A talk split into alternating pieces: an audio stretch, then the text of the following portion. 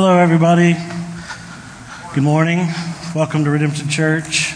I'm Ben. If you guys don't know me, I'm one of the uh, pastors here. Jeremy is our regular preacher, and he's not here this morning. And he was kind of gone all week, so I'm filling in. So if you don't like what you hear today and you, you hate the way I talk, I'm sorry. Just come back, and uh, Jeremy will preach next week, and maybe you'll like that better. But uh, before we get started, would you pray with me? Uh, Father, I thank you for this day. I thank you for these people you've gathered together to hear your word and to point each other to Jesus. We do thank you for your great love for us. I pray that your Holy Spirit would make that known to us this morning, that our minds and our hearts would be able to comprehend how wide and deep the love of Christ is for each one of us. And Father, that you'd set our eyes on you, that you'd set our eyes on Christ so that we would know you and that you would use us to point each other there always. I pray, Father, this morning that the words I speak would be the words that you'd have me speak, and that the words people hear would be what you'd have them hear. Let our hearts hear what you have for each one of us. I pray this in Jesus' name. Amen. Well, I'm going to be honest with you. This is terrifying for me. It always is, but especially now because I have to look like like do this, and that's weird. But uh, this is the first time I've preached at this building, so that's a little terrifying.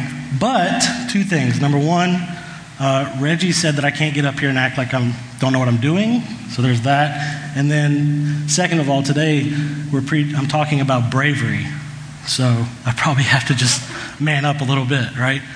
Um, well, this morning we're going to be going to Philippians, and I'm going to ask this question to get us started off. How does facing adversity and suffering in your life affect your relationship with God and with others? How does facing adversity and suffering in your life affect your relationship with God and others? I've been wrestling with this a lot, and maybe you do from time to time too. I don't know. I'm sure you do. It's everybody's problem, right? This is why pain, suffering, adversity, hurt. How does that affect our relationship with God and with others?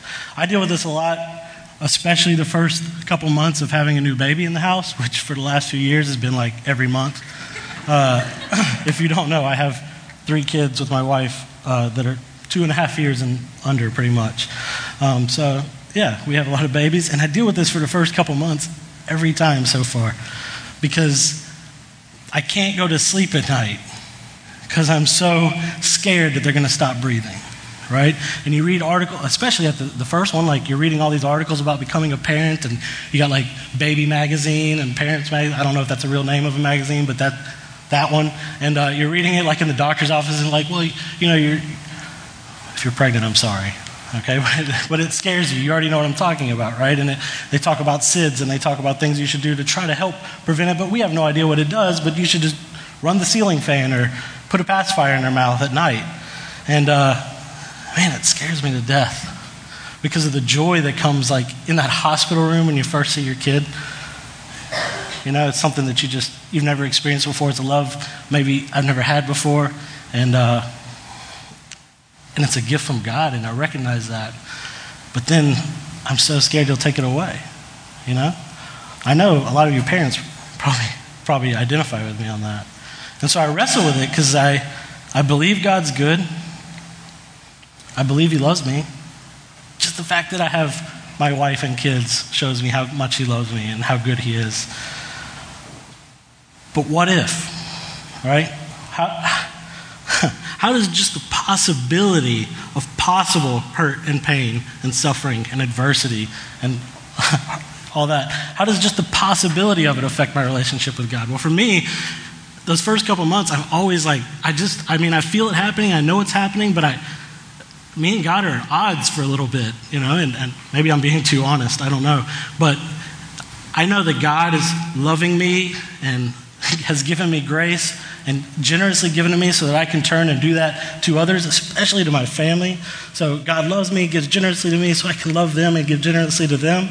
Uh, but all of a sudden, that relationship gets weird, and I turn more like against him and say, I'm, I got to protect my family from you. like I could do that, but that's the sense you get. All right? You're not touching my family. Thank you for giving me them. I know you're good and all that, but sometimes your goodness goes a little bit further than I can comprehend, and I don't want to deal with that part of it. Another, I don't know if it's suffering or if it's just adversity, but it, it's hurtful or I don't know exactly how to articulate it. But for me, uh, when I'm creative, you know, if you're a creator, which we all are, made in the image of God, in some way, you create something. When I be, try to be creative or try to learn or enter a discussion with others, I find myself uh, often just completely paralyzed, not able to be creative, not able to talk, not able to discuss with other people, but completely terrified and paralyzed of the, because of the fear of the possible criticism from somebody else or the, you know, the possible misunderstanding of what I'm saying because my words never come out right. Or just the possible the possibility that I might offend somebody. What would they feel like? So facing adversity and suffering affects my relationship with God and with others I think we can agree in a negative way. It turns me against God instead of accepting God's goodness and His gifts and then letting that propel me to, to do the same for others. It puts me against Him. It makes me think that I could stand up to Him. Uh, and that's, that's not good. And, and then with others, it means I can't be in community with them. If I can't talk to you, if I can't share the things that I'm, you know, that, that I'm passionate about or my that I'm learning about, or if I can't create something and not feel like I'll be misunderstood and hurt somebody's feelings or whatever, then I can't be in community with you.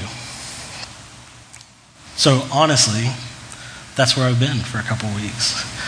And it paralyzes me to the point of having a hard time praying, have a hard time reading God's word, because I'm scared of what I'll find.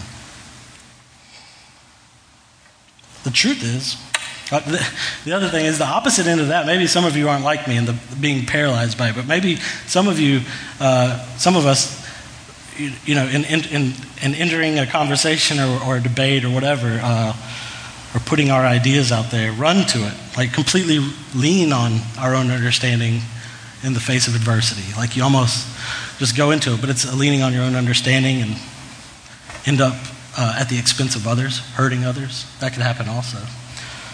But, anyways, the truth is, in my life, I don't think there's been a lot of real suffering or real adversity. I've had some, some hard times, for sure. We probably all have. And some of you in this room have dealt with real suffering. And you've, you've lost somebody really close to you, or you've, you know, I don't, I don't know what it could be. But I know that some have dealt with real suffering for sure. I, on the other hand, don't, when I look back, I don't think I've dealt with it that much. I've never lost somebody really close to me. And I know it's going to happen one day, and it scares me to death. Um, and I think that that puts, and I think that our culture in America is a lot like that, right? I mean, we're pretty safe here from real suffering. Things happen, hurt happens here, brokenness is all around us. But we don't see some of the real suffering that's all around the world. And I think that puts me and maybe you and maybe our culture in, a, in possibly the same place as where we find the Philippians in this letter from Paul.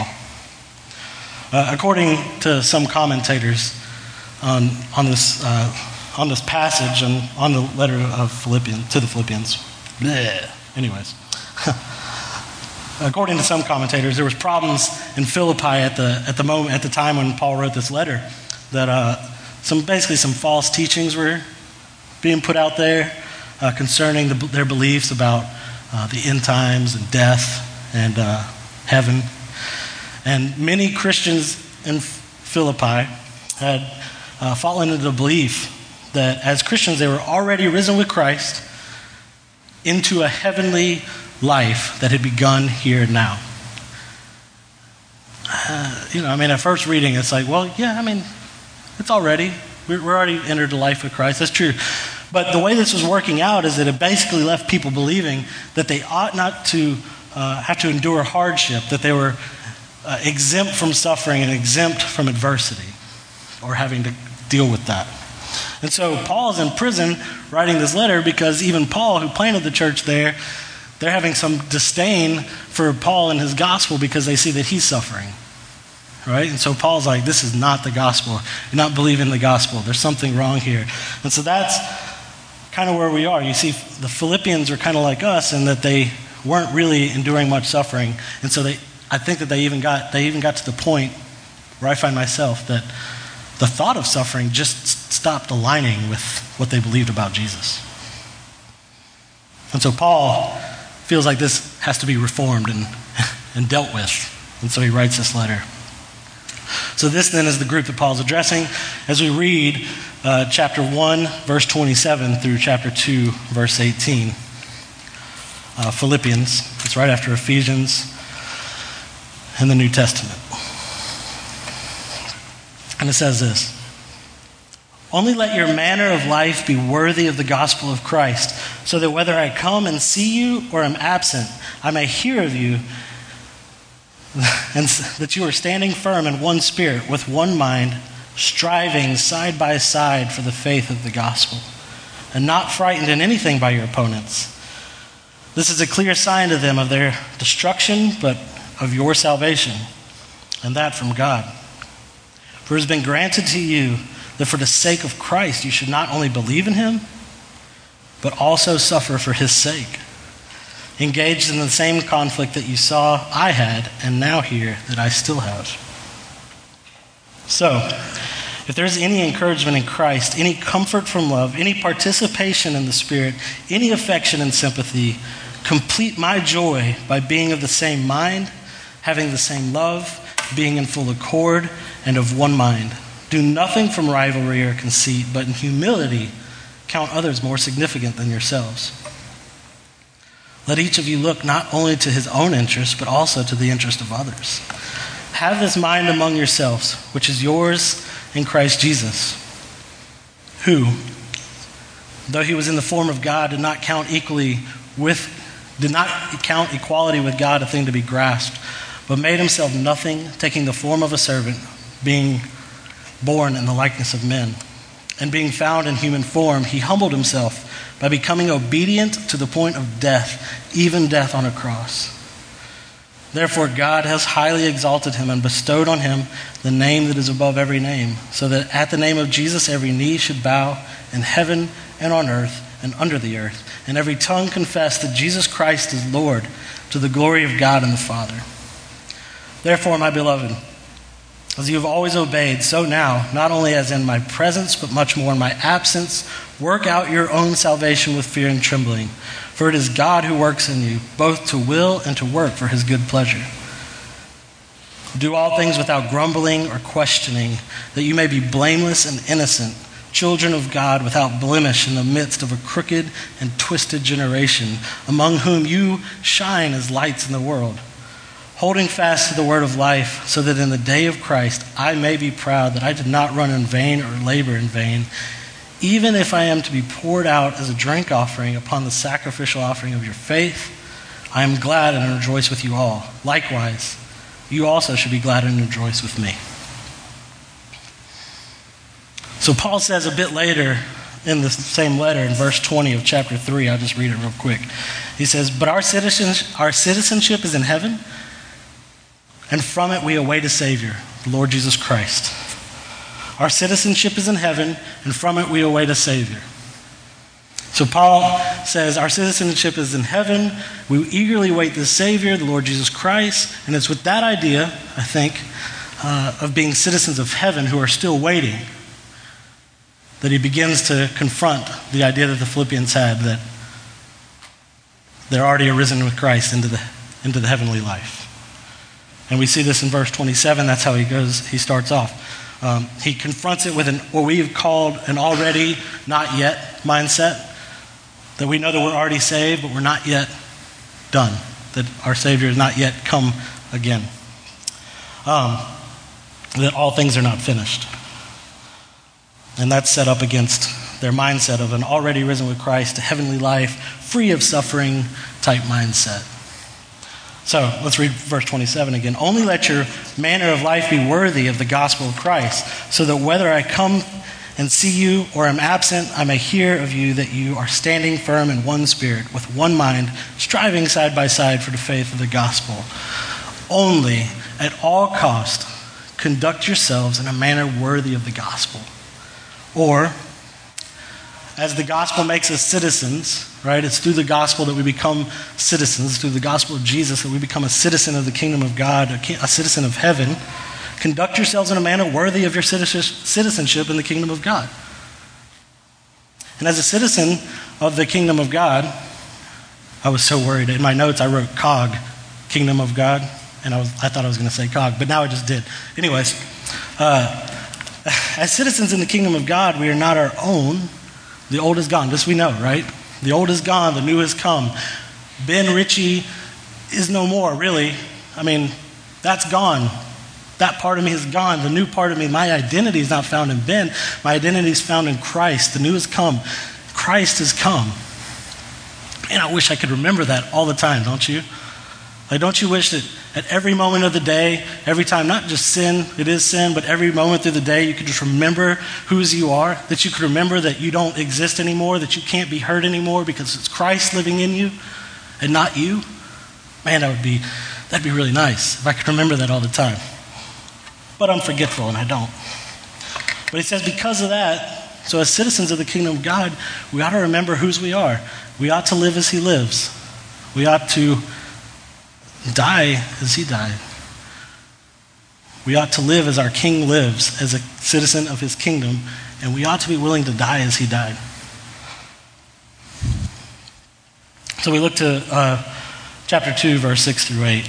We look to Christ's example. That's my point. It's Christ living in us so that we can live as he lives, we can die as he dies, we can face adversity the way he faces adversity, we can suffer the way he suffered with joy. In verse or chapter 2, uh, 6 through 8, says this.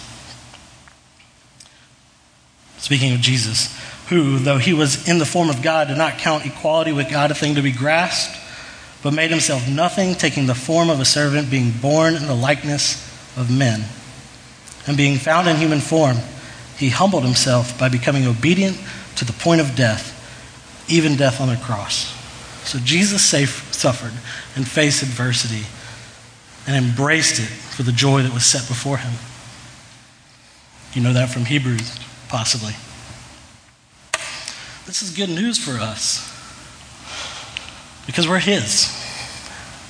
And the good news of Jesus' death and resurrection for us is the proof of His being all powerful, which, if you just took a moment, all powerful. He's powerful that's frightening. Right? But the good news of the death and resurrection of Jesus Christ is that it's proof of his power and his goodwill toward us. Right? It's, it's proof that he has good intentions toward us and he can see it through. He already has. So we're in good hands. He can be trusted. We're in good hands forever, for eternity. We live with him always. Our citizenship is in heaven, but we're still waiting on our Savior here. So we believe that good news, and that gives us a peace that allows us to trust Him. Paul says it later in the letter. You, a lot of you may know this scripture. It's in, ver, it's in chapter 4, verse 7. He says, uh, And the peace of God which surpasses all understanding, will guard your hearts and your minds in Christ Jesus. Isn't that what it is? The good news, if we really get it, proves to us who He is and that He can be trusted and that He has good intentions toward us and that He'll see it through and it gives us hope and that gives us peace.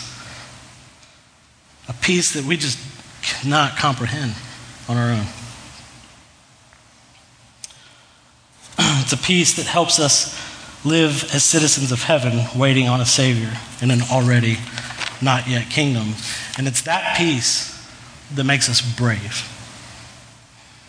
It's that peace that makes us brave in the face of adversity because it's rooted in the good news of Jesus, the person and work of Jesus Christ, our only hope. It's the peace that makes us brave in the face of adversity. It's rooted in the good news of the personal work of Jesus, who is our only hope. The good news that God is for us and not against us, revealed through Jesus, would get us really, really far if we could just remember, right? We're forgetful people. We just are. And it's always been that way. Like, I'm not the only one that's forgetful. You're definitely forgetful. Our culture is forgetful. Our whole world is forgetful. We've all forgotten God. And we always continue to forget God. And it's always been that way. That's why we have this entire Old Testament where it's like, God helped them and then they forgot. God helped them and then they forgot. God saved them and then they forgot. God made promises and they forgot that He could deliver. And so they went a different way, right? It's always been that way. We're forgetful people. But if I remembered, I would never cower to my opponents, whatever that may be. I would never cower to adversity.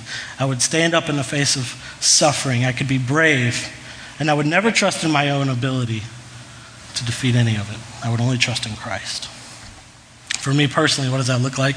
If I could be brave, if I could remember this all the time, if I was always focused and set on Christ, remembering the good news of Jesus, then I would be thankful for each day that I live and each breath that my family has. Which I am thankful for that. But I wouldn't stay on guard against him. Each minute I would hold my kids up, my wife up, and my life up, dedicating them for his glory, knowing that it's already not yet. We're a citizen of heaven, and He can be trusted with all of us, and He's good beyond my own understanding. And in any suffering that we deal with here, we just can't completely get it, but we do know that He uses it and that He works all things together for the good of those who love Him. I would trust His goodness beyond my own understanding. In sickness and in health, we could do that. Kind of like a bride and a groom. But Paul knows that people are forgetful. And it takes more than just a one time delivering of the gospel, people hearing it, kind of getting it, and then you don't go away and, and get it every day from then on out. Not on our own. This is hard. Anyways. Um, so let's read what he says in 127 again. Verse 27, chapter 1, 27 through 2 5. Only let your manner of life be worthy of the gospel of Christ, so that whether I come and see you or I am absent, I may hear of you that you are standing firm in one spirit, with one mind, striving side by side for the faith of the gospel, and not frightened in anything by your opponents. This is a clear sign to them of their destruction, but for your salvation, and that, and that from God. For it has been granted to you that for the sake of Christ, you should not only believe in him, but you should also suffer for his sake, engage in the same conflict that you saw I had and now hear that I still have. So, if there's any encouragement in Christ, any comfort from love, any participation in the Spirit, any affection and sympathy, complete my joy by being of the same mind, having the same love, being in full accord with one another. Do nothing from rivalry or conceit, but in humility count others more significant than yourself. Let each of you look not only to his own interests, but also to the interest of others. Have this mind among yourselves, which, yours, which is yours in Christ, in Christ Jesus. So he talks about striving together side by side for the faith in the gospel, for the strength to trust the gospel, Mean, what does that look like to strive together, to be one of one mind, to be of one spirit, to be of one love, to maintain a love together? All these things that he talks about. What does that look like for us? Paul, you know, go back to 2 2, he just says, Complete my joy by being of the same mind, having the same love, being in full accord, and of one mind. To make his joy complete by doing these things. What? Why? You know, Paul says, Okay, here's the gospel. Now make my joy complete by doing these things.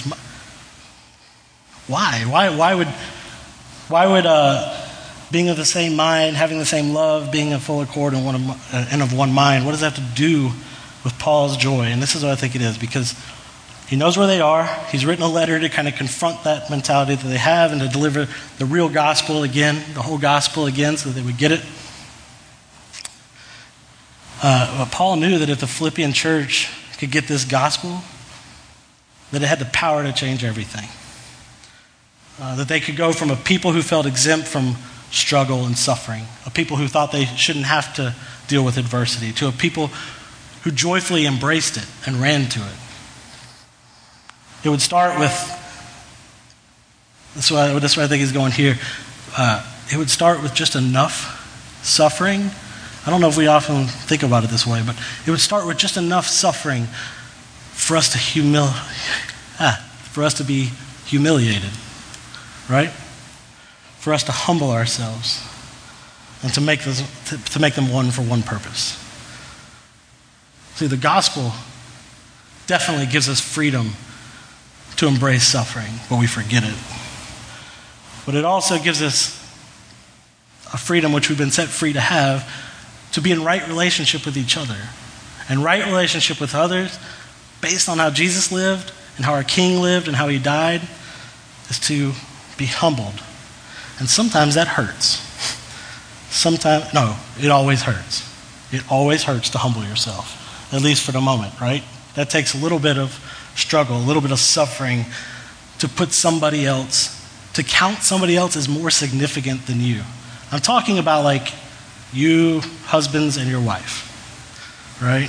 When somebody was supposed to take out the trash and they didn't. I'm just making something up on the spot. Somebody's supposed to take out the trash, and the other one says, well, "Why didn't you do this?" Whatever, you know. And then it's like, "Why are you coming at me? Why are you hurting my feelings?" Or, you know. And uh, and then and we bicker with one another. What if we remembered the gospel in our relationships as couples or as friends or as parents or whatever, and could actually count the other one as more significant than ourselves? Remembering that our identity is in Christ, remembering that their identity is in Christ, and we pointed each other back to that. Paul knew that as they unified and found greater joy in Christ, they would find more and more ability to struggle joyfully, to put themselves aside and remind each other of how Jesus lived through their own living, through the way they lived. They would actually model a living that was like Christ, and that would remind each other of who Christ is and what he's done. They would hold one another up, and they would always point each other to Jesus and that, a community doing that, never forgets. A community doing that never forgets the gospel.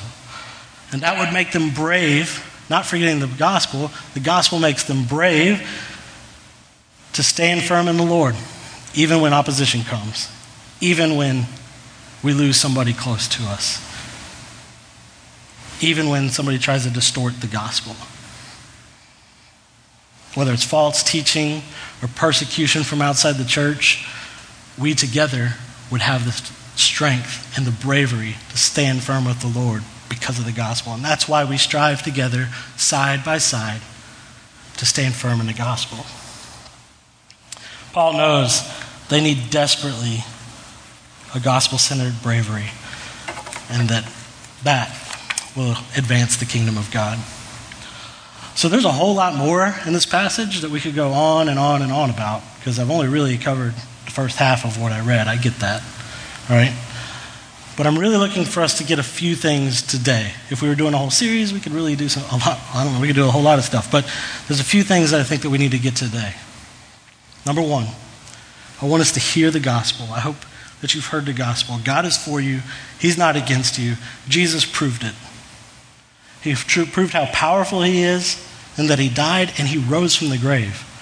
And he proved his goodwill towards you through that. That he laid down his life for you. So hear the gospel and be willing to embrace a little bit of struggle. Be willing to take, embrace just a little bit of sacrifice and suffering that it takes to be humbled and to begin to really strive together for the faith of the gospel. Embrace verse 3 of chapter 2. Do nothing from rivalry or conceit, but in humility count others more significant than yourselves. Hear the gospel and count each other more significant than yourselves. That's number one. Number two, it's not, it's not tears, I'm sweating. Um, do that so that together we will remain intent on one purpose. That's what he says in verse 2. Complete my joy by being of the same mind, having the same love, being in full accord and of one mind. Uh, doing nothing, uh, no, no, in the, and then, so having one mind. And in the, uh, I'm sorry, in the NASB, it says to be intent on one purpose. Right? So to be focused on something together, our minds on the same thing. Uh, so, what's that one purpose? What's that one thing where we're supposed to focus our mind? What's the purpose we should be intent on? I thought since we talk a lot about discipleship in church, you know, and that actually that gets debated and stuff too. Like, what is discipleship? I've, this quote I saw the other day actually from a, an author I really like um, who writes a lot of books about discipleship. His name's Mike Breen. He lives in Greenville, South Carolina. Uh, but he said this He said, Discipleship is not about literacy or fluency, but attentiveness. Attentiveness, attentiveness to Christ. Right? What's our one purpose? Most churches would say, like, to disciple people. And, and, and for us, our vision statement is to lead people to Jesus, to lead people to Jesus, which really means make disciples that make disciples. Right? So, what's our one purpose? I like what he says there. Well, that discipleship, that making disciples, is not about literacy or fluency. It's about attentiveness. It's about attentive, attentiveness to Christ. Our one purpose is to stay attentive to Jesus, to keep looking at Christ, to keep looking to Jesus, to know God, and to make Him known. That's our one purpose. I have an experiment for you to do after church. It should be really fun. If you're caught doing it, don't tell anybody you go to Redemption Church because uh, you might look kind of weird. But when we go out from this place, whether you go out to eat or whatever you do, drive to wherever you're from and go somewhere where there's some people. Just somebody in here, please do this. I, am not going to. Anyways, um, when I, anyways, I think so after church, do this experiment. Go to a place where there's a lot of people and start telling people to look up at the sky and see what they do. What do you think they'll do? I really think that if we start telling people to look to the sky, maybe they'll eventually look to the sky. They're probably going to be like, what? You know, their first thing is going to be look at you weird or like question you or at what? You know? It's not a bad thing. And then try this other one, maybe in a different place so people aren't aware of what you're doing. Just stand there and look up at the sky. And have somebody count and see how many people just look up at the sky. I don't know if it's perfect, perfect experiment. It may really backfire. But I think that we would see that more people would look at, up at the sky if we're just looking up there than if we told them to look at the sky. I mean, it, it's, it's like if I, uh, my wife and, and maybe it's just my wife, I don't know, but if I like, if I saw a ball about to be thrown to hit Claire and I said, Claire, watch out, a ball, she'd be like, huh? You know? But maybe if I looked at the ball being thrown, like, she would die. I don't know. It's, it's, it's one of those things. Like sometimes somebody telling you something directs you to them first, but just looking at the thing directs you somewhere else. I don't know. Look up at the sky. I know that when I'm walking by people and they're just like, I pretend like I'm not going to look, but I'm like, like, what's up there? You know, people, you, you know what I'm talking about. So, what? What does this have to do with anything? Just do it. It sounds fun. Uh, if we stay attentive to Christ, if we keep pointing each other just to look at Christ, if we just keep our focus on God and on Christ, on, on Jesus, if we, if we stay intent on one purpose, and that's to know God, people will look. I mean, what if, what if you're looking up like that, and people looked up and they see, I mean, people are going to look, they're not going to, and then they don't see anything. Well, they're going to look down, they're going to walk away. But what if you were looking up and they looked up and saw Superman?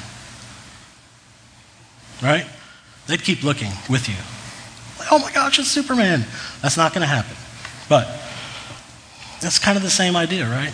We're looking up to Jesus, who's better than Superman. If we want to lead people to Jesus, to lead people to Jesus, we ought to just stay focused on Jesus. Stay focused on the gospel. And like I said, we're forgetful people, and so we need each other to be able to do that. Gospel centered bravery makes us one so that we can stand firm in the Lord. Not fearing opposition, experiencing persecution, uh, or adversity or suffering, and we can rejoice in it because the kingdom of God advances. I thought about John and Peter uh, when, when Jesus is kind of telling Peter, like, hey, this isn't going to end up ending well for you. You guys know what I'm talking about? So you're going to you're gonna die, basically, is what he tells him. And John's there too. And Peter's like, okay, yeah, I, what about him? What are you going to do with him? And Jesus says, basically, what's it to you? You follow me. We know John, you know, lives a long time. But I think that that's something we need to think about. That some of us will suffer more than others. And some of us will face less suffering and adversity than others. Both are for the glory of God. Both of them are for the advancement of the kingdom. And both of them are to continue to point each other to Christ. We have to be ready to follow the example of Jesus, whether we live or whether we die. We see it in Philippians uh, 1, is it 7? Yes. No. okay, what's at the beginning of Philippians? And I, I wrote it down somewhere. But, you know, to live is Christ and to die is gain. That's the heart that we have to have. To live as Christ, to die as gain. So, whether we're like John or whether we're like Peter, we live for Christ. To die is gain. And they both keep the church pointed to Christ. They keep the community pointed to Christ and they inspire bravery so that we can stand firm in the gospel, whether somebody's trying to skew it or whether somebody's persecuting us because of it or whether we're just dealing with the suffering and the brokenness of the world, and we embrace that with joy, knowing that it'll advance the kingdom of God. So, this is all about grace. This is all about the gospel. Uh, and it's, it's about what Jesus has made us into, apart from any deserving or earning on our part. But, uh, as the author Dallas Willard said, uh, grace is not opposed to effort, but to earning. And one of my favorite doctors, Dr. House, uh, says doing something changes things, but not doing something leaves things exactly as they were. So, to end, let's look again at verse 3 through 5. Chapter 2, 3 through 5. Do nothing from rivalry or conceit, but in humility count others more significant than yourselves. Let each of you look not only to his own interest, but also to the interest of others. Have this mind among yourselves, which is yours in Christ Jesus. What I want for you today, what I want for me today, is to know the peace that makes us brave in the face of adversity, that's rooted in the good news of the person and work of Jesus, who is our only hope. What I want for you is the peace that makes you brave in the face of suffering, that is rooted in the gospel of Jesus, who is our only hope. I want you and I to be brave enough to one, practice regarding others as more significant than yourself, taking on some humility. What does that look like? Practically, I'll give you some homework, some things to try. It's for me too. I need to try these things. Pray for your spouse, pray for your kids, pray for your missional community, pray for your friends, and pray for the lost. Pray for your church. Pray for each other. that keeps us focused on Christ when we take it all to Him. So try that. If you're not praying, pray. And then pray more. And pray for everybody.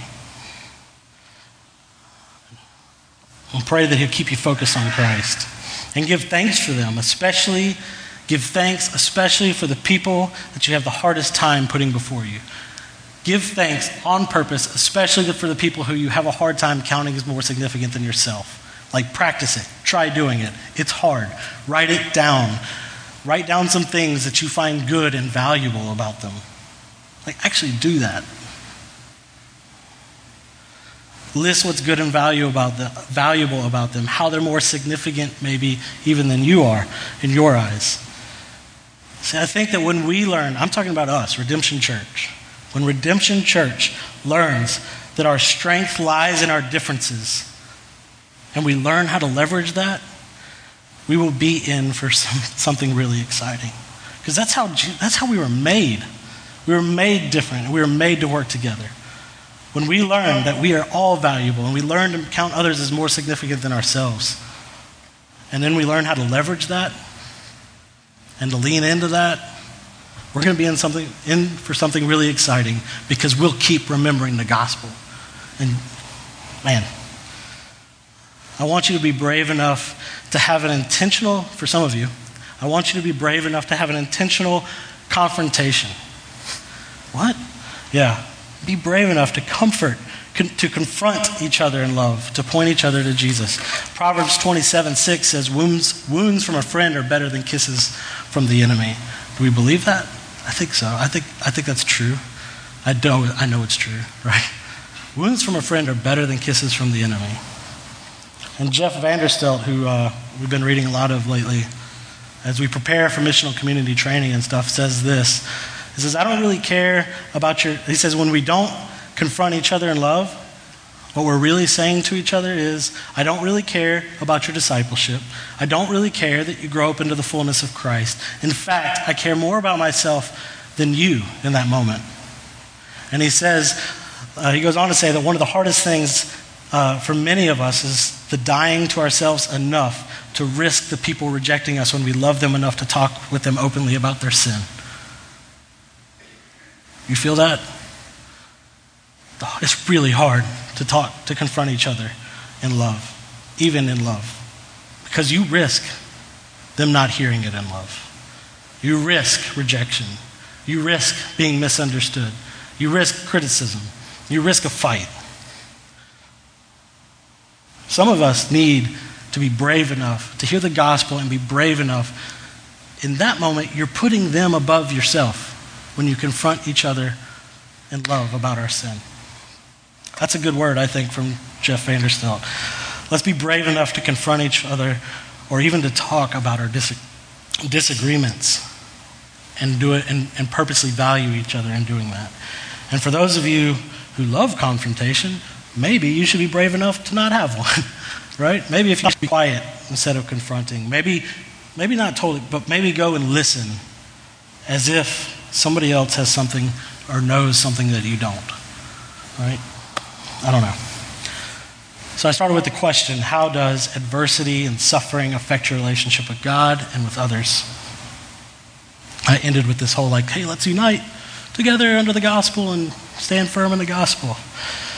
It's not disconnected. It's not disconnected. Paul connects it better than I do in Philippians for sure, and the whole book seems to talk to this. But the gospel calls us to embrace suffering with bravery. The gospel calls us to bravery that makes us live in unity with each other, that makes us live in unity with citizens, with other citizens of the kingdom of God, striving together side by side to know God and to make him known. This morning, I'm just calling you to hear the gospel and be brave. Be brave enough to be in community together so that we would point each other to Christ, so that the world would say, What are they looking at? and look up.